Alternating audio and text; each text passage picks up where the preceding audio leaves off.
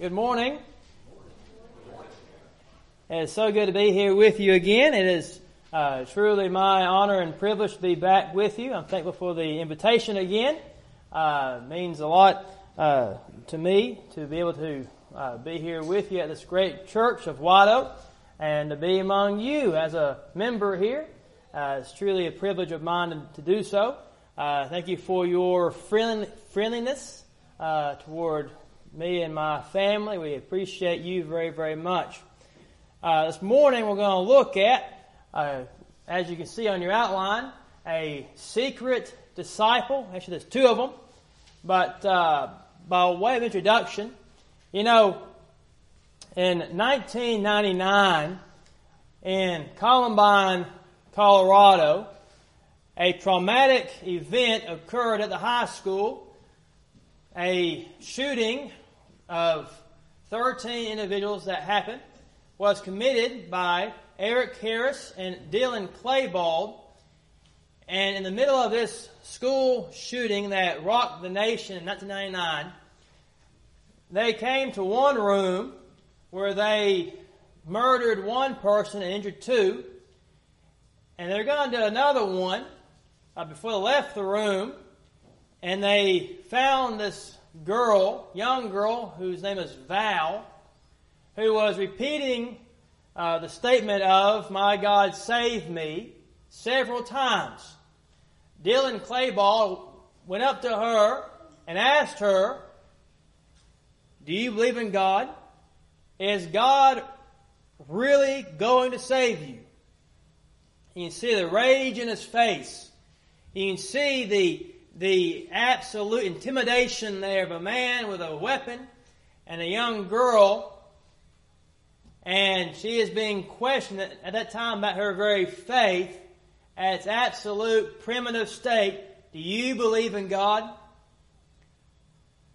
And luckily for her, at that time, he was distracted and he, and he went out of the room. And so Val could say that story again and again. But how many times have we been questioned about our faith? And what would we do if we were like that person who literally just us and them with a absolute weapon in our face? Do you believe in God?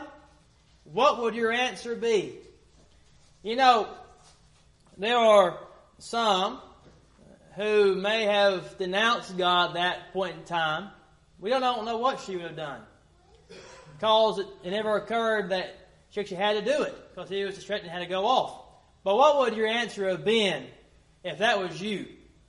What would you have done? Now, this morning we're going to look at two individuals who followed Jesus by night first one we're going to look at, first passage there is John 19. And John 19, 38 to 42 is our main text. But we're going to look at the other three, and it's all parallel scriptures here, uh, to give us more information here on these guys that are following Jesus by night. But when you look at John uh, 19, 38 through 42, you're introduced to four individuals. But let's look at the verses first. John 19, 38 through 42. Now after this,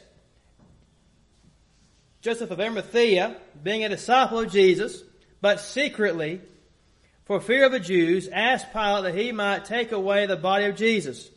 And Pilate gave him permission. So he came and took the body of Jesus. And Nicodemus, who at first came to Jesus by night, also came bringing in a mixture of myrrh and aloes, about a hundred pounds. Then he took the body of Jesus and bound it in the strips of linen with the spices, as the custom of the Jews is to bury. Now the place where he was crucified there was a garden, and in the garden was a new tomb in which no one had yet been laid. So there they laid Jesus because of the Jews' preparation day for the tomb was nearby. Four people are mentioned here. The first one is Pilate, uh, he's a bad guy. We know where he stands. The second one is Jesus. He's a good guy. Whenever he stands. But the middle two, Joseph of Arimathea and Nicodemus, we know where they stood at this time, but it may be difficult for us to find out where they stand all times. So these guys, as you read in the verses, were secret disciples. They both came at night time. Now, just to give us more of a context with who these guys are, let's look at the other passages mentioned there. And uh, the first one is Matthew 27, 57 to 61. And these are again all parallel scriptures here. It says, Now when evening had come, there came a rich man from Arimathea named Joseph, who himself had also become a disciple of Jesus. This man went to Pilate and asked for the body of Jesus. Then Pilate commanded the body be given to him.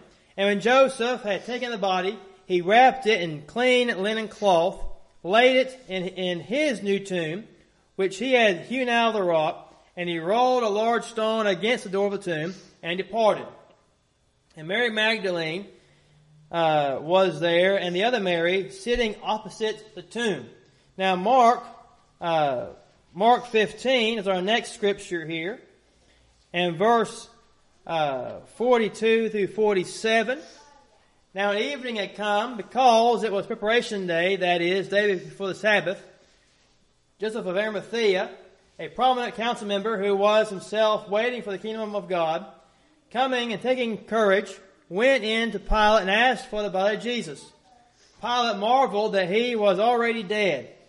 And summoning the centurion, he asked him if he had been dead for some time. And so when he found out from the centurion, he granted the body to Joseph. Then he bought the fine linen, took him down, wrapped him in the linen, and he laid him in a tomb which had been hewn out of the rock, and rolled a stone against the door of the tomb. And Mary Magdalene and Mary the mother of Joseph, uh, Joses observed where he was laid. Then lastly is Luke's account of this. In uh, uh, Luke 23, verse 50 and follow. It says, Now behold, there was a man named Joseph, a council member, a good and just man. He had not consented to their decision. Indeed, he was, he was from Arimathea, a city of the Jews, who himself was also waiting for the kingdom of God. This man went to Pilate and asked for the body of Jesus.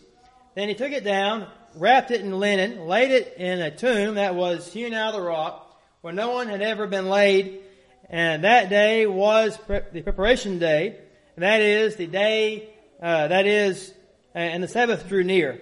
And the woman who had come with him from Galilee followed after, and they observed the tomb and, now, and how his body was laid. Then they returned and prepared spices and fragrant oils, and they rested on the Sabbath according to the commandment. Now, as you can see, we had to read all of that to give us more insight because there's different aspects of different things dealing with the burial of Jesus. But we're going to look at primarily John 19 and these two guys that are coming to him by night. Now, why would they come by night? Because it would seem that they didn't want anyone else to know they were coming.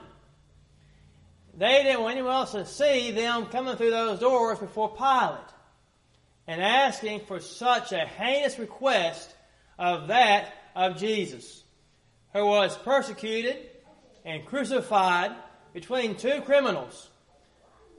This man, Jesus, hung upon a cross in shame, Hebrews 12.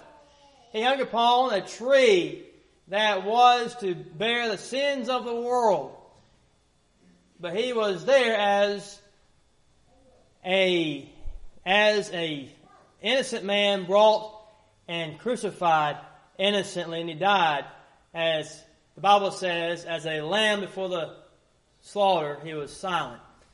This man, Joseph of Arimathea, and Nicodemus are coming here asking for Christ's body but they're doing it to where no one else would know.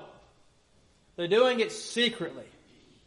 Now, when you look at Arimathea, Luke says it's a city of the Jews. This city is, is in a nearby area. It's commonly called Ramah or. It's a, uh, a prominent city in the territory of Benjamin, which is just south of Jerusalem. This man was a rich man. He was one that was a prominent council member of the Sanhedrin. He also was one that bought the better things in life. He went out and he bought linen cloths for the body of Jesus. Now, common practice was when someone died as a Jew, you would give them, you would bury them in sackcloth or burlap uh, cheaply made, you know, scratchy. Everything about this thing is just cheap. But Joseph of Arimathea went and bought fine linen. He went out and bought the better things in life, it would seem. He was a rich man.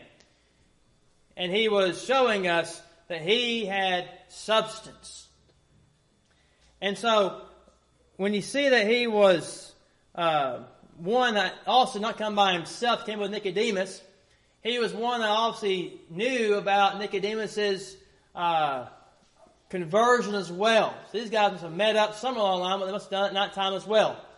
It's interesting here that Joseph of Arimathea was one that was rich. He was religious. He bought the better things in life, but yet he did not want anyone to know he was a Christian.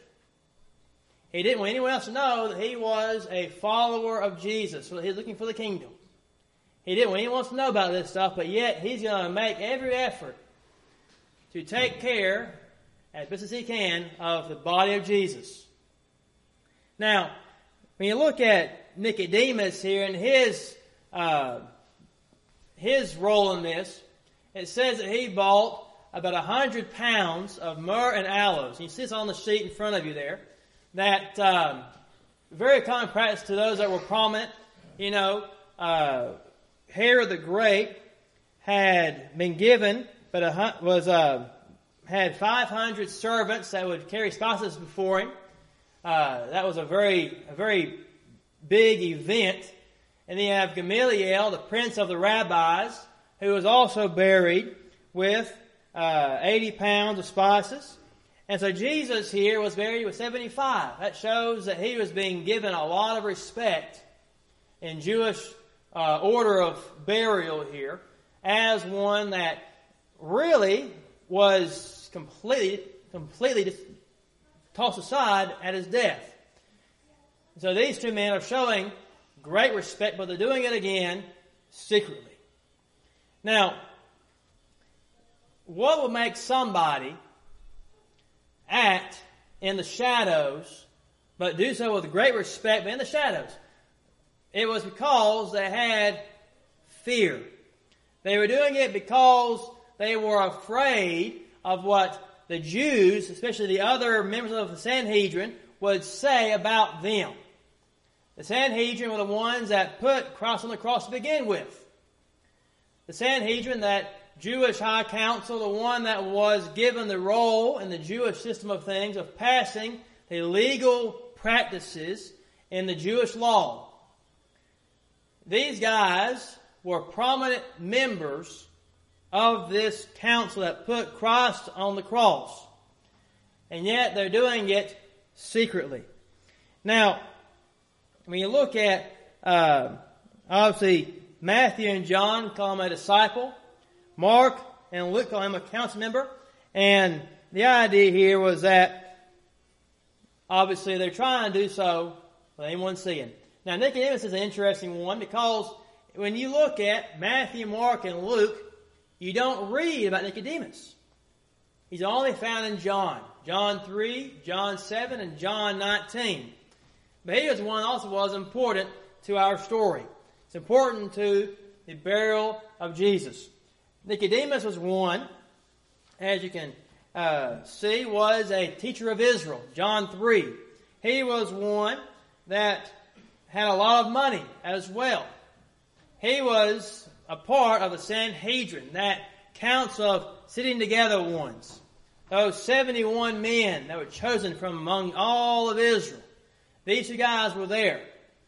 Now, they were there though, and you see the word, I said several times already, in secret. That's the word kryptos. You hear the word cryptic in our English language. And that's the idea that you needed some kind of tool or some kind of method to see what could not normally be seen. When you look at puzzles, and you look at puzzles that you need to, you know, figure out how to, um, you know, maybe do the numbers or the colors, or you need a magnifying glass to find out what's behind the design. Uh, that's the idea here of this cryptic, this secret, this cryptos. There needs to be a method to show these guys are disciples of Jesus. But these guys were doing so without giving anyone else the key to the code. They were doing so without the method. They wanted this to stay behind the scenes. Now, Nicodemus was one, John 19:39, who came to Christ by night. He was one that shared with Joseph of Arimathea social status. He was rich, religious, and the same spirit. But fear of the Jews, they struggled. Now, when you look at an interesting note here, going through our text, and how you read that, uh, you know, the body of Christ was twisted, it was uh, coiled in, it was knit together, and you put all that together, that shows us that these guys didn't just take down the body of Christ and just leave it inside of linen cloth. These guys made sure that Christ's body was buried very, very delicately with lots of spices showing great respect.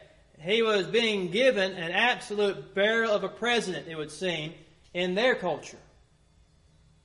He was making sure that everything was going accordingly with Jesus. Now, these men, though, has an interesting statement according to Luke that is given about him. Joseph, according to Luke's account, says he took courage when he came to gather the body of Jesus. Interesting. He took courage, but he did so in secret. He took courage, but he did so without anyone else wanting to know about it. He was, you know, Peter denied him. The other followers of Jesus left him. Only his mother and the other Marys were there with him. But yet he took courage to come to Pilate. Now, why would Luke say that? Well, it must be because Pilate was a bad guy. Pilate was not a guy you want to go by yourself to. But he still went. And so this may have been his 10 seconds of boldness. But he did so in secret. You know, when it comes to us and our own Christianity, how many times have we had opportunity arise for us to be a Christian?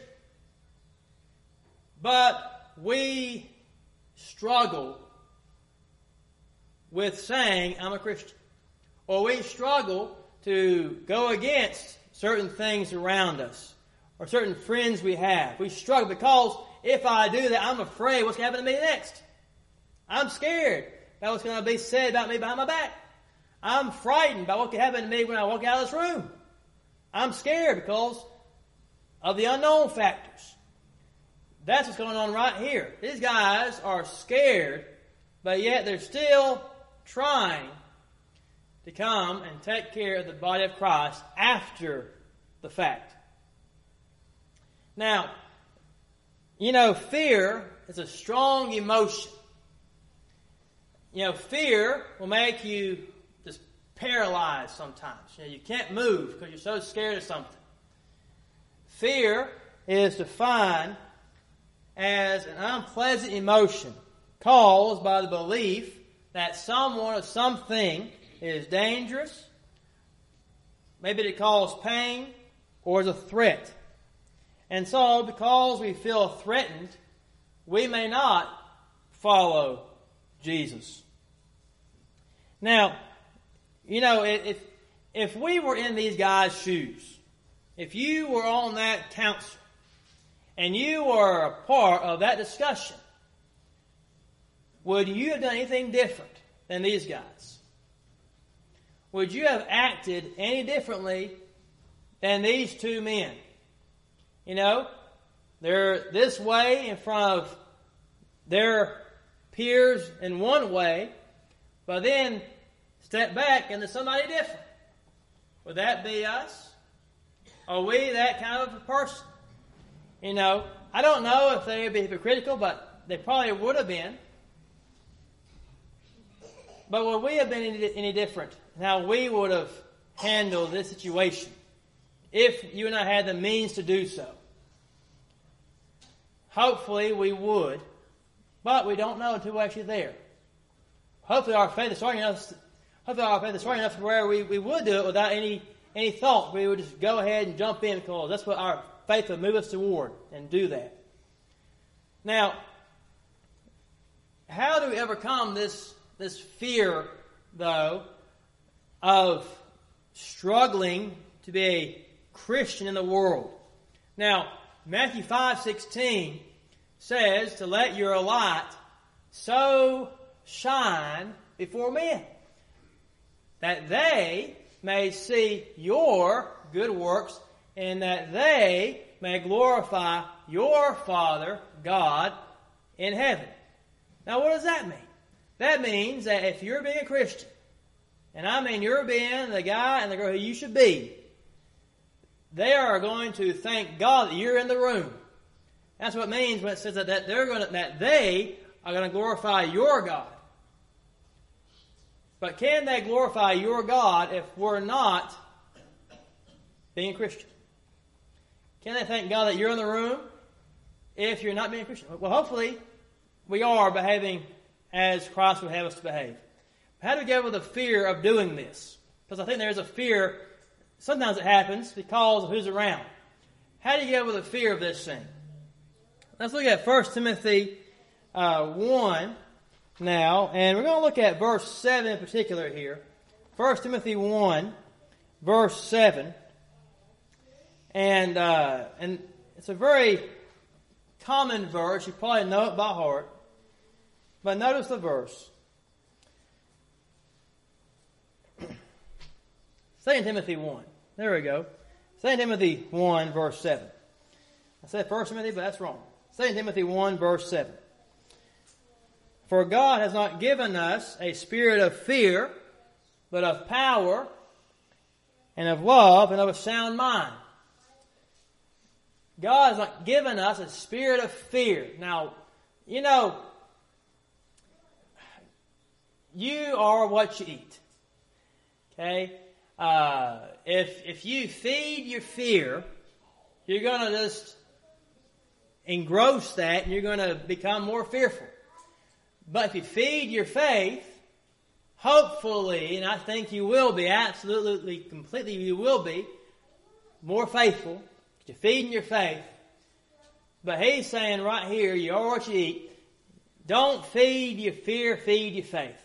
God didn't give us the spirit of fear, but of love, power, and a sound mind. Now, how do those three aspects help us to overcome the fear of being a Christian? Well, power here is the word dunamis.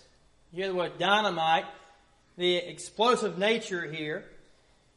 And Paul is telling Timothy and another verse previous to this, to serve the gift that was given unto you, fan the flames. You know, God has invested in your life. You are where you are today because God has invested in your life, and that means you are important.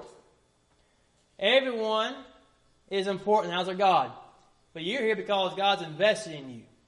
Now, this power here allows us to understand that and to truly realize that when we live as a Christian, we're doing so through the power of God, not out of our own human mentalities.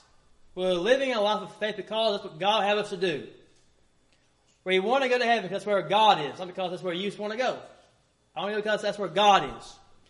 I want to live a life as a Christian because that's what God had me to do. I want to follow Christ. That's what God had me to do. Everything should be about what God has us to do, not about what others think we should do.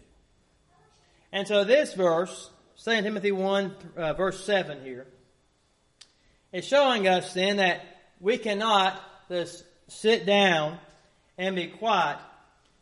And when that happens, God does not accomplish anything through us at all. We have to get up and be active and behave as a Christian for God to have that influence through us into the community. Now, the idea here of love is another point of us working with others. The idea here of love is the word here is agape, agapeo, and it's it means that we're not on an island by ourselves. We're not just, you know, we should not be a secret Christian ourselves. But our actions should put others first. You know, when you look at your Bible, and you look at when you put others first, that is the natural design of a Christian. When Christ on the cross, he broke his seven, he broke his silence with seven statements. Christ said, Father, for the first one, forgive them. Why? For they know not what they do. His very first words on the cross was about somebody else. You know, when, when you look at the writings of Paul, Paul always says, before he's mentioned, outside of his name, I thank God for you, for your faith or remem- for your remembrance of me or something other, but it's always about them first. Faith puts others first. Christianity is a service religion. It's about serving others because it's what Christ did. Why? Because of his love for us. Matthew 20, 28 says that he came not to be served, but to serve. And he gives life as a ransom, as a ransom for many. And so that's out of our love for our fellow man, out of our love for our neighbor. So we have this power to do this, have a love for fellow man, to not have a spirit of fear. And last, we have one of sound mind. We are knowingly working for God, not against Him. This sound mind here means that we're again not existing for ourselves but for others. We're doing so with sound judgment and what we can really do to help somebody else. What we can really do to serve God better. And what we can do within reason. As Romans 12 verse 2 says, to be a better Christian tomorrow than we are today. If we begin to master these three things, this will allow us to not have that spirit of fear that our two guys had, Nicodemus and Joseph. Those guys struggled with fear. But what did they lose because of it? They lost time with Jesus. Those two guys lost time to maybe see a miracle. They lost time to be in the crowd and sit at the feet of Jesus. They lost time because of fear to really see what the church is all about. Because of fear. Put them away. you know, how often has happened to us? For fear, we've lost time with Jesus. You know, we could be putting more of ourselves into Scripture, putting ourselves more with God's people, but things happen. I don't want to be there because I'm scared of someone giving me a issue and I go. Uh, you know, whatever may happen. There's never a wrong time to be with God's people.